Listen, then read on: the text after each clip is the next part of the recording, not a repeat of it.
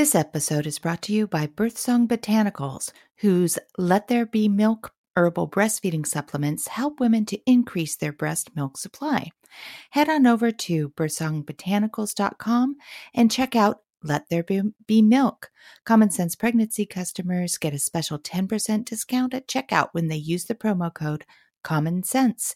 That's two words, lowercase.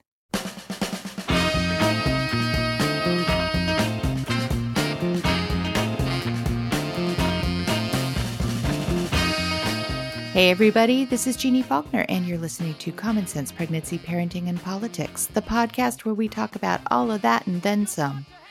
I'm the author of Common Sense Pregnancy, and that book is where this more than three year conversation started.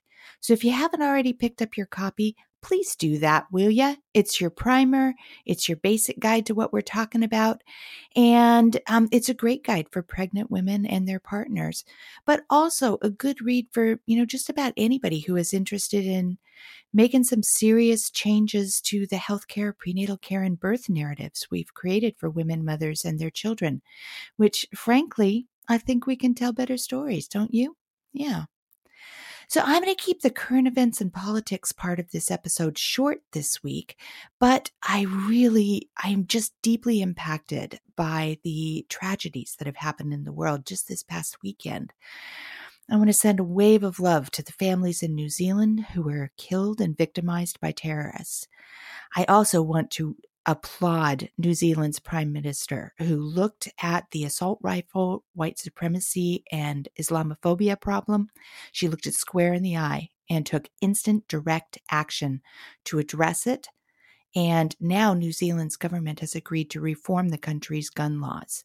No nonsense, no sending thoughts and prayers, although I'm certain a lot of that is happening too.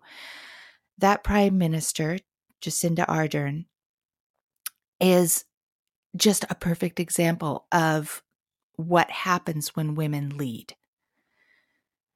Uh, I don't know what else to say about this. I also want to ask everyone to read the news about the cyclone that hit in Mozambique and Zimbabwe this weekend, with death tolls already at a thousand. The magnitude of that tragedy is devastating, and all I want to say about that is, you know, this is a story that we have heard before where the most vulnerable people in the world are devastated by events that are probably directly related to climate change. And the brunt of it that they will bear for generations to come is beyond devastating. Now, if you want to help, and God, I hope you do, please donate to reputable organizations. Um, you know, one of my favorites is CARE, care.org.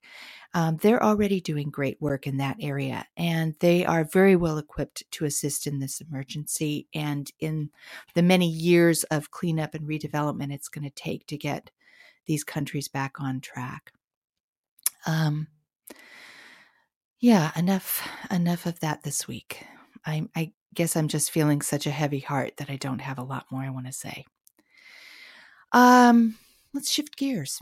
So, we're working on a couple of really exciting projects here at Common Sense, and I'm just dropping hints here today. I'm going to tease a little bit. I want you to keep your eyes open for upcoming announcements because we have a couple of things in the work coming your way via my website, jeannefaulkner.com, and I'm really excited about it. One of these things is inspired by a question I get a lot Why common sense? Why did I name the book that? And what does it mean in terms of the podcast? Well, to be honest, I didn't name it that originally. I thought the book should be called Brass Tacks Pregnancy, which is, you know, kind of an older term. It's not that old. It's not an ancient term, but it it it means let's get down to basics. Let's talk about what's real, the basic facts that's what I wanted to write about when I first wrote that book. And when I was, you know, writing for Fit Pregnancy. And, you know, it's what I wanted to talk about because so much of what's written about pregnancy, prenatal care, and birth are, you know, frightening. And they're centered on the healthcare industry and the insurance industry's needs, and not so much on mothers. And there's so much focus on meeting standards of care for, you know, rare just in case emergencies that rarely happen in real life Um, a lot of focus on babies' needs to the point where mom's needs, rights, and care kind of get sidelined. The problem with brass tacks pregnancy, though, was that my editors and the creative team at 10 Speed Press, um, they didn't really get the phrase brass tacks, and they thought it sounded painful, as if pregnancy isn't painful enough, right?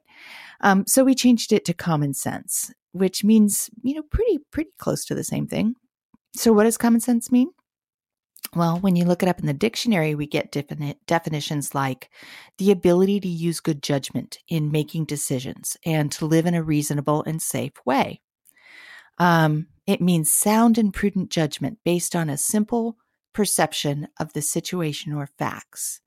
And we get synonyms like good sense, mother wit, sound judgment, level headedness, sharpness, astuteness, wisdom, insight, intuition, vision, understanding, practicality, know how, savviness. Honestly, don't you think that's kind of a running list of everything you need for a good pregnancy, parenting, and politics? So that's what common sense is. But I also think that common sense is that, you know, innate, interwoven knowledge that almost everybody has about what's true and honest and what makes sense we all know on a gut level what the right thing to do is, you know, most of the time. And when we focus on that and cut through the nonsense, then we can make sound and prudent decisions about pregnancy or about parenting or about our work or about political decisions or healthcare, you know, everything. And we can make those decisions based on what's real not based on stuff we're afraid of or, you know, just on preventing unlikely outcomes that are potentially scary. You know, common sense lets us drill down and make decisions based on what's really happening, what we all know to be true. And, you know, then we can create real solutions. I got to say, I'd say Prime Minister Ardern showed a lot of common sense this weekend. So did my neighbor when she managed her toddler's massive tantrum this weekend by pouring herself a cup of coffee and waiting it out on the porch while her daughter ranted and cried about who knows what. She has a four year old. Clearly, logic wasn't going to work with her little one, so why not do what makes the most sense? Wait it out and have a cup of coffee on the porch. One of our listeners showed good common sense when she opted out of having an extra ultrasound during her pregnancy just because the technician had the time and the machine was available. She didn't have any particular need or medical reason to have one. She'd already had it, one earlier. Um, and though she said she would have enjoyed taking another peek at her baby, she knew that unnecessary medical interventions sometimes lead to other unnecessary medical interventions, sort of like a healthcare rabbit hole. And it doesn't always result in better healthcare. Use the interventions you need and don't use the ones you don't, and that is common sense. So, we're going to talk a lot about common sense during upcoming episodes because even after, you know, 3 years of this podcast podcast conversation, we still need a heavy dose of it to change the way we treat women and families in this country. Okay, I promised to keep my rambling short today, so let's take a quick break and then come on back with this week's guest. Birthsong Botanicals Let There Be Milk herbal breastfeeding supplements come in capsule and tincture form to help support your body to make more breast milk. Lactation herbs like organic marshmallow root, fenugreek seed, goat's rue herb, red raspberry leaf, and blessed thistle herb are well known to increase breast milk supply quickly and safely. These are some of the same herbs our great great grandmothers used to increase their milk supply back when most babies were breastfed because there were fewer few other options. Head on over to birthsongbotanicals.com and check out Let There Be Milk. Common Sense Pregnancy customers get a special 10% discount at checkout when they use the promo code Common Sense. Okay, we're back. Now, last week we talked a bit about home birth with a certified professional midwife who practices exclusively in uh, out of hospital settings. For this week, I wanted to talk with a midwife who practices exclusively in a hospital. Now, we've talked with Chris Beard, certified nurse midwife, kind of a lot on this podcast. And this week, we're going to refeature our first conversation with her from June 2016. Take a listen to this episode and then tell us what you think. Hi, Chris. How are you? It's Jeannie. Hey, Jeannie. I'm good. How are you? I'm good. It's been a while since you and I have chatted, lady. I know. I've been watching all of your um, incredible doings on Facebook. You know, don't they always look just so incredible on Facebook? And you know, the reality is is that right now I'm sitting in my kind of grubby home office and you and I are just chatting. it's not as glamorous as all that. No, it never is, but I'm intrigued by some of the things that you're doing. So, well, right back at you. That is pretty cool. Because um, one of the ways that I was going to introduce you is that you're an avid camper. And so, you know, what I see is you camping all over the place, and it's great.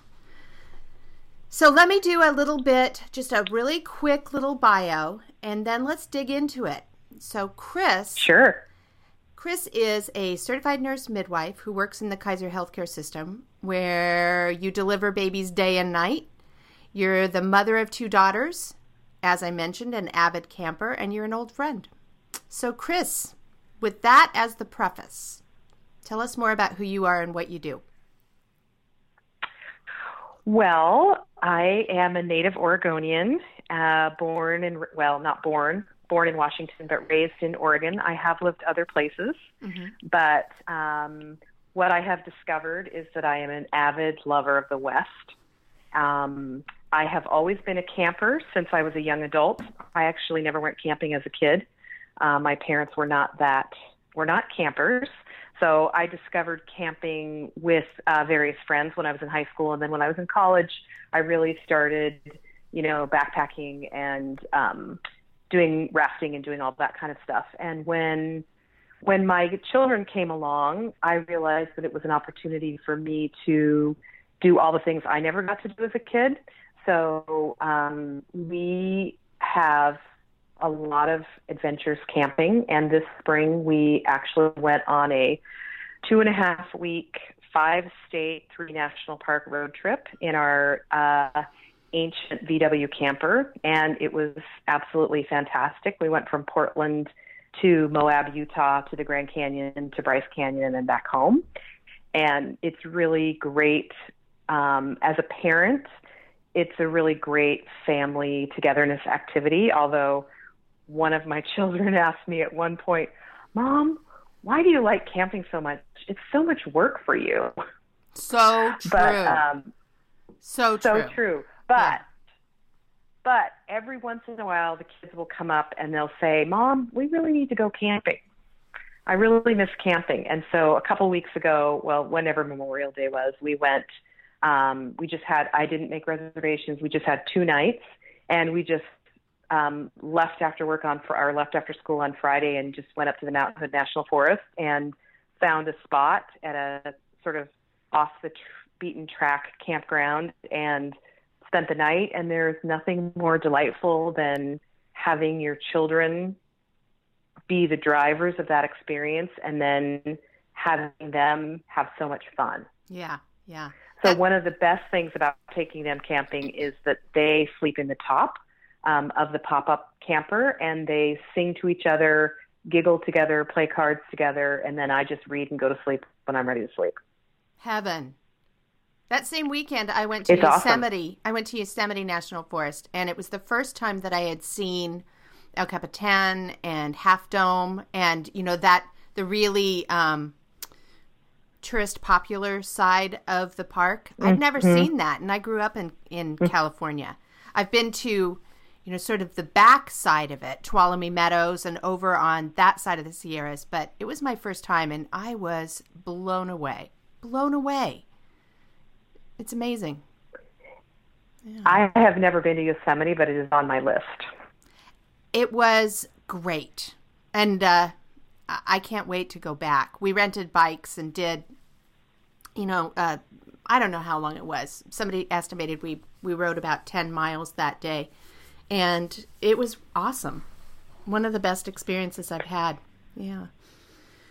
Yeah, we we're so lucky that we have access to all this public land, mm-hmm. and you know our national parks really are our legacy and mm-hmm. our children's legacy. And I feel very fortunate that we we have so much such easy access here to a lot of incredible places. Mm-hmm. So we're, what we're really know, after, we're also really really lucky that our I mean, y- your daughters are early teens, adolescent and early teen, and I've got a 16 year old that they want to hang out with us in some of the most beautiful parts of the world. We're lucky. Absolutely. We're lucky for sure. We're lucky. Yeah. Oh, I saw some pouty teenagers there. Oh, baby, did I see some pouty teenagers and some moms who you could just tell they were on their last thread. That was it. it. There they were in Yosemite Valley looking at the most beautiful spots on earth. And you could tell that their kid had just twanged the last nerve. well, you know, we all have those moments. I've got, um, you know, I'm a solo parent. I adopted two girls from China on my own, one when I was 41 and one when I was 45. So not only am I a solo parent, I'm also an old parent. And, um, you know, one of the things I've learned is that it's always good to ask for a do over because when you've got adolescents and preteens and menopause under the same roof, mm-hmm. um, you're going to need some do overs. Give me an example. So, you know, give me an example. An example of a do over. Um, let's see. So, a couple of weeks ago, one of my kids was really struggling with some limits that I had set that I um, it was time for forecasting for high school. Oh yeah. And um, so I had some ideas about what I thought would be good for her. I, I wanted her to be in band because the high school she's going to has a great band, and band is a way to um, have an instant community. And she has played the flute since she was in sixth grade. So I thought band would be a great idea. Yeah. She did not think band would be a great idea.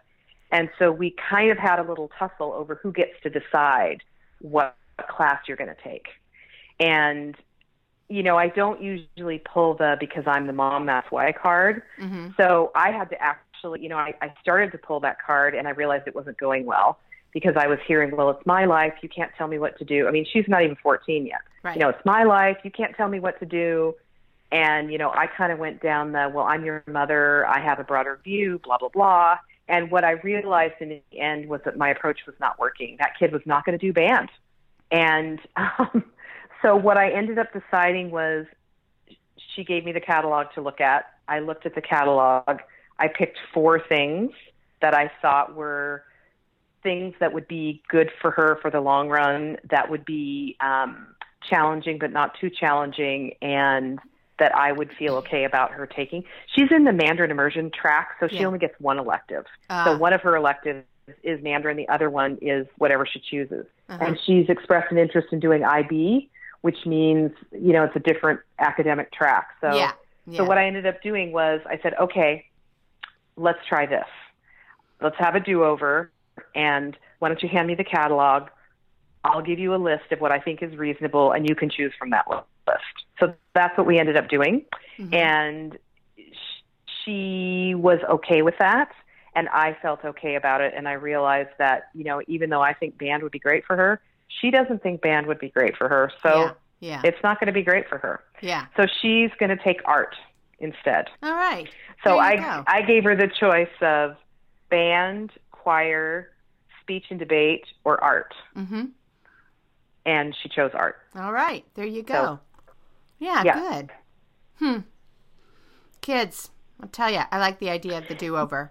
I don't think that we do yeah, anything quite that formal, but it, it comes up a lot where, you know, mom thinks one thing, dad thinks another thing, and the kid has an entirely different thing going on. And, uh, you know, as they get into the teen years, more and more, the kids know best what they really should be doing for themselves. And it's so hard to respect that sometimes.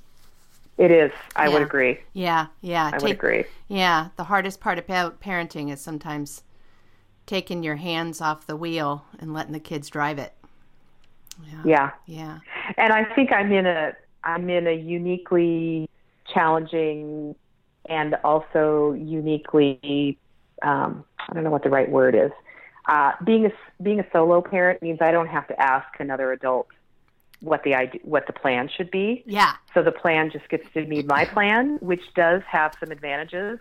Um, it also has disadvantages, but I'm very aware that you know I don't have to ask somebody else for permission for where we go on vacation or what we're going to do or what decision we should make about dating, about curfews, about um, allowances, and all that kind of stuff. So, um, so it is kind of a different path. I was talking to my friend Jacqueline on the podcast just a few weeks back, and she is also a solo parent, and she she really she said the same thing that you know your autonomy, I guess, is a good word for it as a parent is one of the one of the real benefits. But she challenged the idea that anybody is a solo or single parent. She says no matter where you are, you have a community around you that's helping, even if you're not entirely aware of it.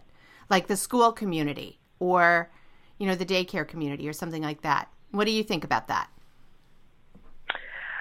Well, I guess I agree in some ways because you certainly, I mean, I certainly would have never been able to be a solo parent without an incredibly strong community and great support from, you know, key people in my life. Mm-hmm. But I think when it comes down to it, when the rubber hits the road, you are all alone.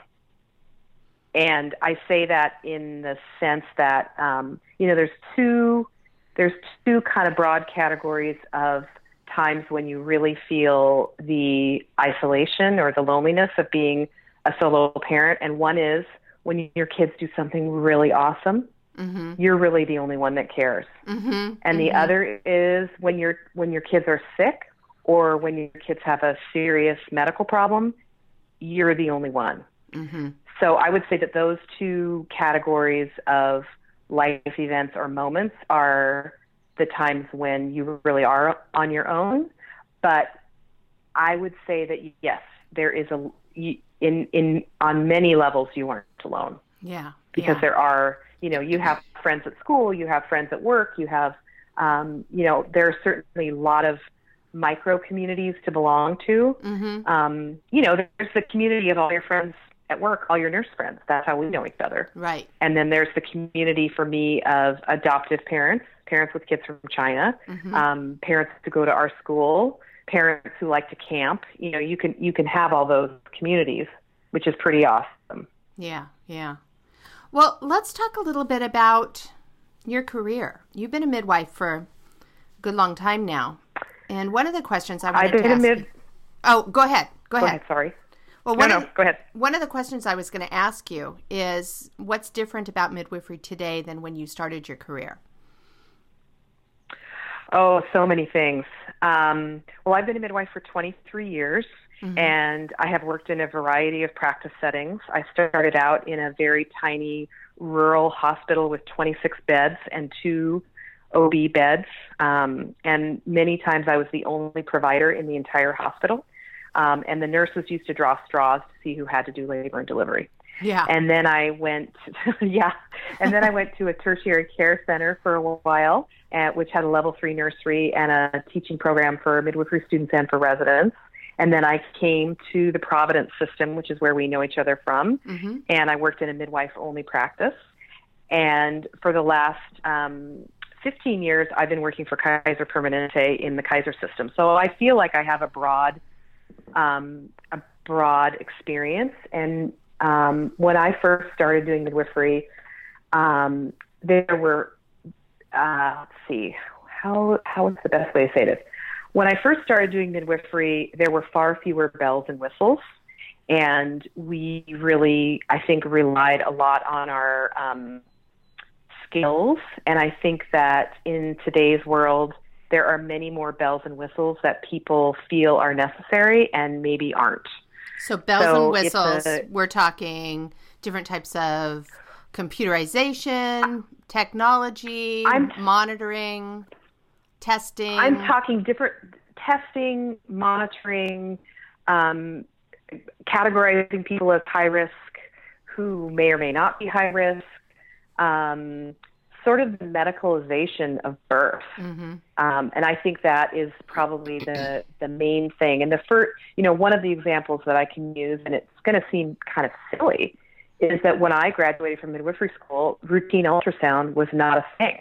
Right. You only got an ultrasound if you needed one. Mm-hmm. And needing one meant you were measuring too small, you were measuring too big, or there was some other clinical sign that, that something was maybe different than expected. Mm-hmm. Um, and now people get multiple ultrasounds, and um, I have come to believe that connecting with your baby through your 20 week ultrasound is an important milestone for a lot of people. Mm-hmm. Um, so I, I have come to accept that, I guess is the right word, but I feel like ultrasound is um, one of those technologies that is overused. Yeah. And and the number of ultrasounds that people get in their pregnancy is shocking to me. That's just one example. And you know, another example would be testing for fetal anomalies mm-hmm. and um, you know the decisions that go around that go around that kind of testing. And people just assume, oh, you just get the test, and then and then what? Right, right. So no, there's so, so many. A lot things. of things have changed. Yeah, so many moms who are pregnant right now, as you mentioned, they take it for granted. They don't even necessarily realize that there could be downsides, or that there are options, or that it's actually not necessarily doing anything to improve their health or their baby's health. It's more about documentation, right. tradition, these days, the culture of care, and documentation.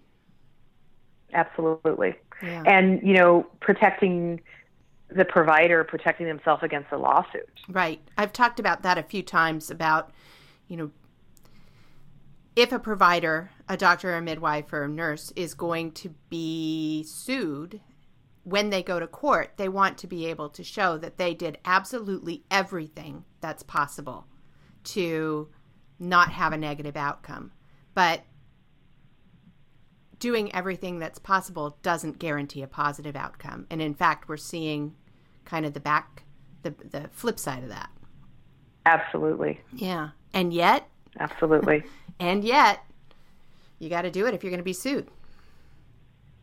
Right. Yeah. Yeah. So, so I would say that, um, you know, every every time sort of the landscape, I mean, they say the pendulum swings back and forth, and I've certainly seen that in my life. And I think that my job as a midwife is to keep the normal normal mm-hmm. and recognize when things are not normal. And I've, um, you know, that's been just my mantra over the years. And one of the things that I think is um, ironically funny, if you will, mm-hmm. is that for for years for decades, for millennia, for as long as midwives have been practicing, midwives have put babies right on mom's chest, dry baby off there, delayed cord clamping, and that's just that's just the way we were raised. Mm-hmm. And now the medical establishment has decided that those things are good, and so now everyone is doing that. And new ideas. And it's just kind of yeah, and it's like a brand. Oh yeah, this is a new idea, delayed cord clamping, and I'm like, dude, I, I, I learned that my very first birth in 1992 in North Central Bronx Hospital in New York. Mm-hmm. So it's just it's just kind of ironic. So I I just kind of harken back to that when I'm in the middle of things that you know protecting the normal is my job, and that's what I, I do. I like I that. Protect the normal. Keeping the normal normal. That's great. Keeping the normal normal, but at the same time, knowing what normal is means that I, I recognize when things are not normal. Yeah. And I'm I'm very quick to get help from my physician colleagues or um, get different kind of care from my patients. So, so there is kind of a, a big push right now in um, certainly in global maternal health care, but also here in the the U.S. to direct you know more normal healthy mothers towards midwifery care and just save the high risk patients for obstetricians. And as you know, you know that's the model of care in Europe um, and in countries that have the best maternal health outcomes. Um, and you and I both know OBs who are as low intervention as any midwife, and other OBs who would deliver every patient by C section if that was possible. Do you think that midwifery care is the solution to you know the poor to poor maternal health outcomes that we see here in the United States, and I guess specifically to really staggering C section rates? I do believe that it is the that it's the solution. And you know, I work in the Kaiser system, and the Kaiser system has um, all of the elements in place to have midwives be sort of the, at the helm for normal, healthy women. And we are working to shift that within the Kaiser system to make sure that's what happens. Mm-hmm. But on, on labor and delivery in the city of Portland, the Kaiser hospitals that are staffed by nurse midwives, the nurse midwives take care of all the healthy, normal patients. And so we are um, fortunate to have, if not the lowest, one of the lowest C-section rates in the city of Portland at 21%. percent mm-hmm. And I believe that that's primarily because the midwives are taking care of the normal patients. Right. The other sort of arm of that is that because it's a, a team approach to care on labor and delivery, you know, the physicians that I work with are equally committed to keeping the C-section rate low. So we have sort of a strategy in place for um, evaluating and assessing labors that are maybe drifting towards maybe someone else would maybe if you were having a baby in a different hospital you get a section for that situation mm-hmm. we have strategies in place to um, do appropriate but do appropriate c-sections but as few as possible mm-hmm. so i feel lucky to be part of that team um, but i do think that um, paying a surgeon to care for normal, healthy women in labor is not a good use of our resources. How and about, obviously, how about asking mothers to deliver in the intensive care unit, which is what labor and delivery units have become, with their own surgical ab- suites? It's crazy. It's, it's crazy. crazy. And you look at, is it, you, you'd probably know better than I since you're involved in global maternal health, but what is, does Iceland still have the best outcomes for moms and babies? for morbidity be, and mortality. It might be Finland, but it, you know, Iceland's always right up there. Finland, um, Norway. And, yeah. And we're number 33, correct? Uh, it depends. 33, 34. Yeah, it depends on which metric you're looking at, but in terms of, um, you know, and some metrics we're 60th, and in some we are 30, somewhere in the 30s, mid 30s. It changes. Um, but what what really yeah. what really is staggering is that you know I've been I've been working in the global maternal mortality world for a while, and over the amount of time that I've been involved in this, um, we're seeing maternal mortality rates drop. Um, even in some of the most desperate parts of the world, we're seeing those numbers go down. But we're not seeing that happen in the United States, and we're one of eight countries that has a rising maternal mortality rate, and uh, that's and c- concerning.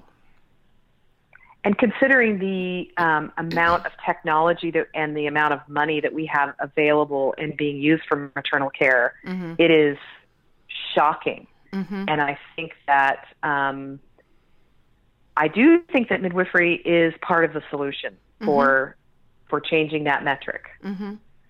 And yet, you know, we're we're in a really liberal part of the country, but in many, many, many parts of the country, um, midwifery doesn't have the reputation that it does here. It's still looked at as, you know, a, a hippie birth. You know, right? And that's pretty inaccurate in most cases. I mean, there are there are absolutely there are always those stories that people seem to find somewhere about, you know, somebody's cousin's girlfriend's stepsister saw a birth once and decided to deliver a baby in somebody's shed. That isn't, you know, and then and then you hear that story quoted around as an an argument for why midwifery isn't the solution, and that's bullshit. That's just totally. I totally agree. Yeah, it's total crap. Yeah.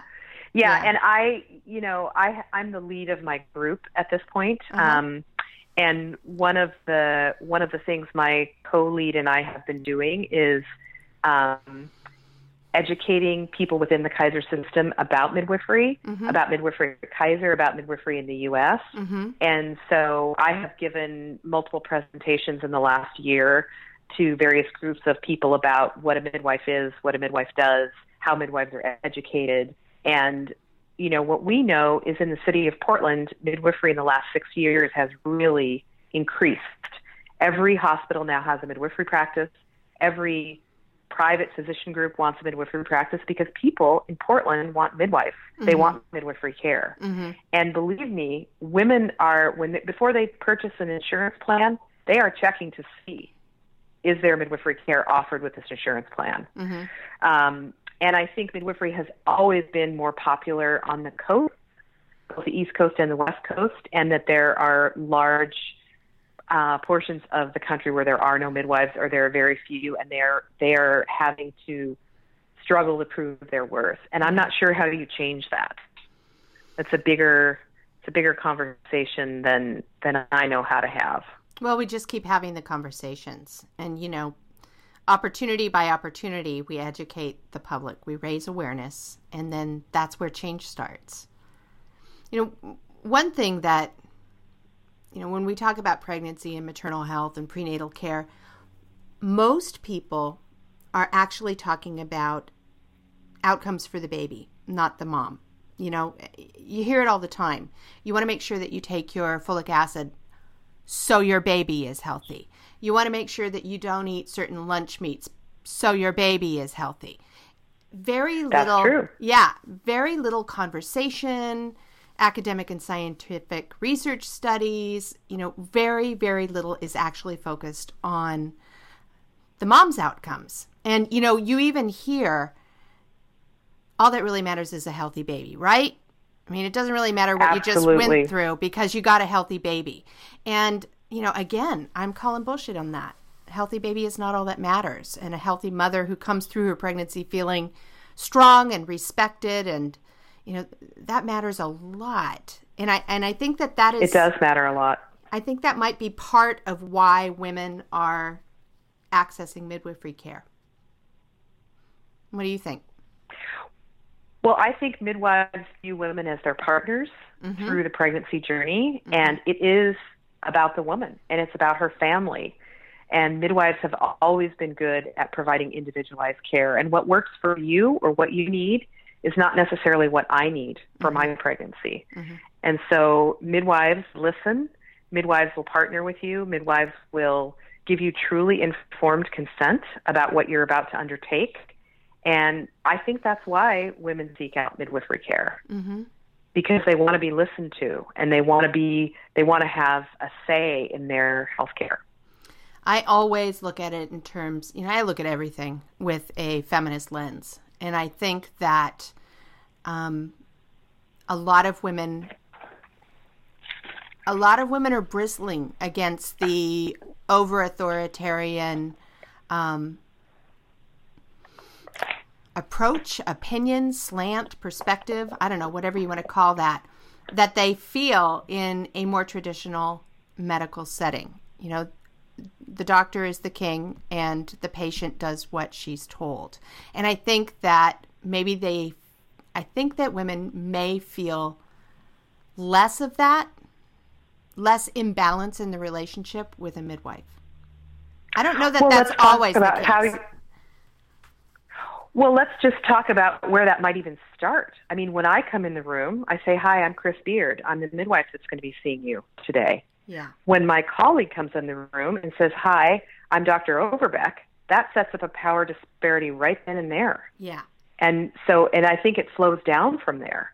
So I totally agree that the um, traditional medical model is one of a differential in power, mm-hmm. and it's very patriarchal. Very, very. Even if the obstetrician is a woman.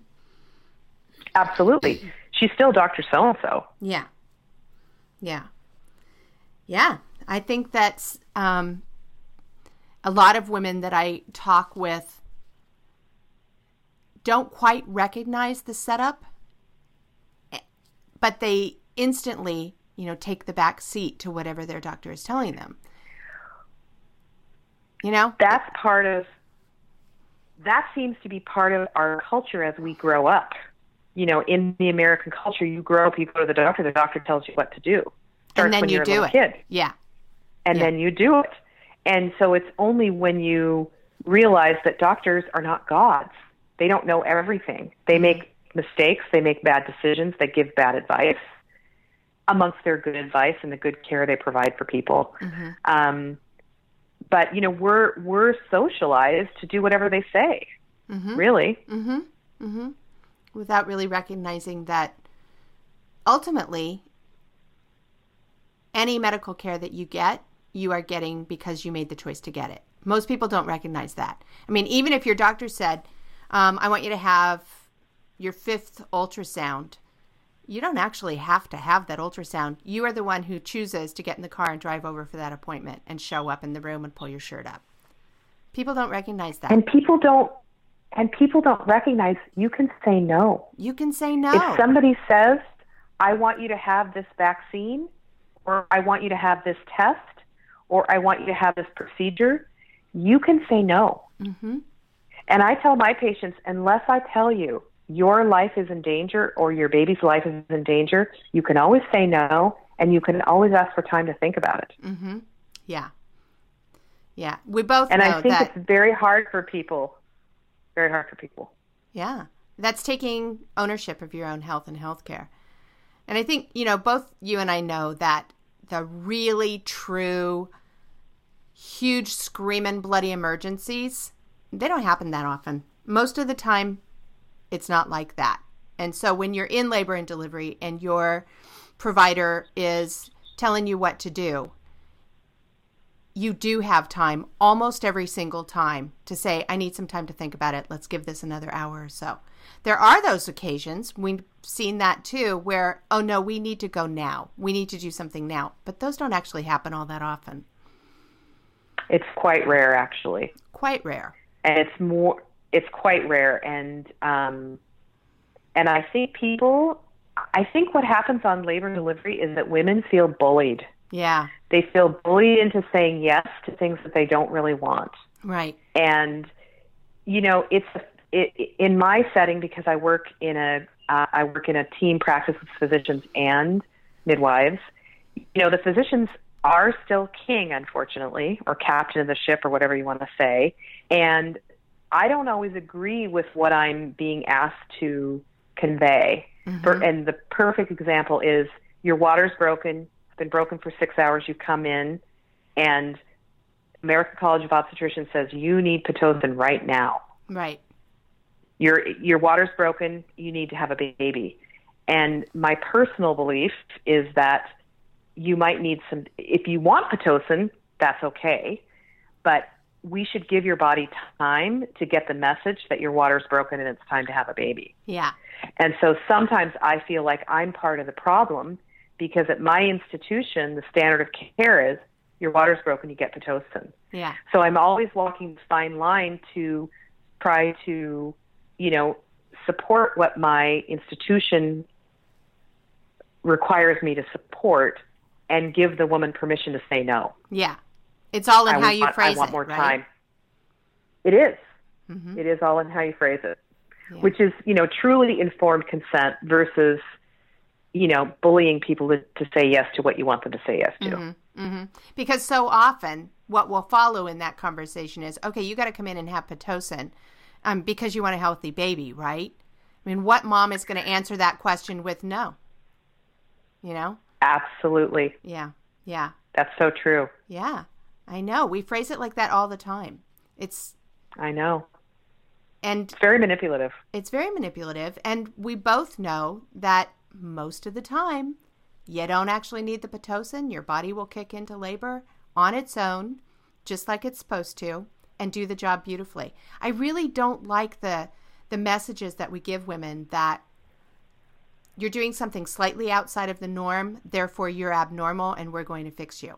I mean, sometimes that is exactly the case, but not that often. Well, the lang again, it gets back to the language. I mean, I I really have difficulty with the language that we use in obstetrics. Mm-hmm. Dysfunctional labor. Right. Failure to descend. Right. I mean, all of those terms, they're all very judgmental and mechanical. Right. As if mom failed, therefore let's fix her. Correct. Because we have all yeah. of these tools in the toolbox that we can use. You're dysfunctional. Yeah. Your labor is dysfunctional. We must fix it. The truth of the matter is, most of the time that the system is dis- dysfunctional. The woman's just fine. She's in labor. She's doing her thing. She's on her own, you know, time track if we left her alone, most of the time, I don't know, probably nine times out of 10, she'd deliver just fine without our messing with her. The system, totally agree. The system is what's broken. How many times do you hear a woman say, "Oh, I had to have an emergency C-section," and you think instantly, "Yeah, it wasn't an emergency." I think that all the time. All every the time, I hear the word emergency. Yeah, you didn't have. You had every something time. else. every time. Yeah, my baby's heart rate dropped, Yeah. and I had to have an emergency C-section. Yeah, well, mm-hmm. And I wonder if that's how people need to think about it, that it was an emergency, so it had to happen, so therefore they can accept it. Right, right. Because they were actually sort of powerless in that situation. Yeah. Though And I, the, you know, the other the other thing about labor and delivery and the environment is that it's so foreign to people that they are paralyzed and they're like sheep. You know, they're they're going to do if they're told, you know, you need to have a C-section, they're going to say okay because it's for your baby. right, And since it's such a foreign environment, um, they're at our mercy. right. They also, most people don't know what actually is for the baby and what actually is for the insurance company. You know, it people don't know. And that is precious cargo. You've been carrying that baby for 9 months. You want a healthy baby. And if these people are telling you that you have to go do this thing or you have to accept these interventions in order to complete this journey to have the healthy baby, you're going to do it. Most people are going to do it. You absolutely. Yeah. But I think that word is getting around that we have a big problem here in the United States. And I was just talking to um, one of the researchers at the Quality Maternal, no, California Maternal Quality Care Coalition. And they Oh yeah. you know, yeah, they just put out a new toolkit for clinicians about how to avoid the first C-section and support vaginal birth. And it's very comprehensive. It's, you know, it's it's an excellent tool for hospitals to have on board. Um, but the fact that we have to have these kinds of initiatives is kind of startling. You know? For sure. Yeah, yeah. For sure. Well, um, you and I have actually been talking for quite a while now. And I want to ask you the last question that I like to ask everybody. You ready? I am. Where are you in your life as a mom? Oh, you mean in terms of uh I guess I need more clarification. You get to answer it any way you want. Where are you in your life as a mom? Well, I would say that I am very content and sometimes challenged by my life as a mom. Mm-hmm. I am really glad that I chose the path of motherhood, and my kids have taught me more than I ever could have imagined, and my path is markedly different than it would have been without them. Mm-hmm. So I'm very I'm very content with that, and I think that I'm challenged because I'm constantly learning from my kids and having to morph and adapt to what they need and what we need as a family, and you just can't predict what's going to be around the next corner. So it, it keeps you on your toes. Yeah, it does. And you know, as the mom, you're the mom of adolescent, teenage daughters.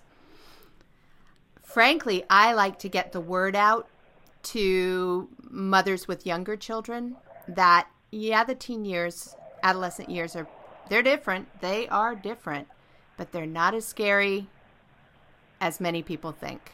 Do you agree with that? I totally agree with that. I th- and I think that you just, you know, it's kind of like being pregnant. You don't really have a choice. Once you've made that decision, you're on the path. Your kids are going to get to be adolescents, and you'll survive. Mm-hmm. And there's lots of, you know, many people have come before you, and so accessing your community of friends and your wise mothers um, is always an option when you're stumped with what to do. Mm-hmm. And I think that um, teenagers don't get enough attention for how brilliant and passionate and full of potential they are. And you know, we we give all the big press to the stupid choices they make and the, you know, notorious behavior that teenagers seem to get into. But what about the fact that they are all about discovery? They're all about you know, they're just finding out who they are at their most distilled point in life. They're just they're about radical change and about finding out who they are. And that is actually sort of the ideal, I think, of what we all want for our lives. I mean, I don't want to be a teenager it's forever. awesome to watch. Yeah, yeah. To to watch them learn that no, I am art. I am not the band. You know? Correct. Yeah. Yeah. Yep. Well, Chris, hate to let you go. I have a feeling you and I will talk again on the podcast. But let's say goodbye for now. Thank you so much for coming on and talking to us and sharing your insights and perspective. Well, it was a pleasure, and thanks for having me, Jeannie. Okay, great. We'll talk again soon. Mama said there'll be days like this, there'll be days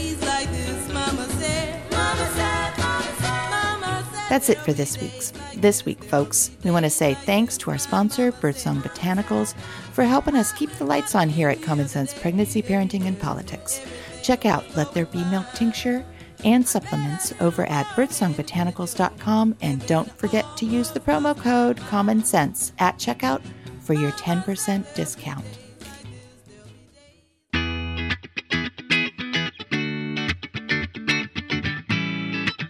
If you're looking for easy ways to feed your family, I've got you covered. Hi, this is Liz Weiss, dietitian, mom, cookbook author, and host of the Liz's Healthy Table podcast.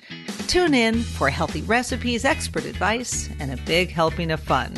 Come find me on iTunes, Google Play, Stitcher, the Parents on Demand Network, or over at my website, lizshealthytable.com.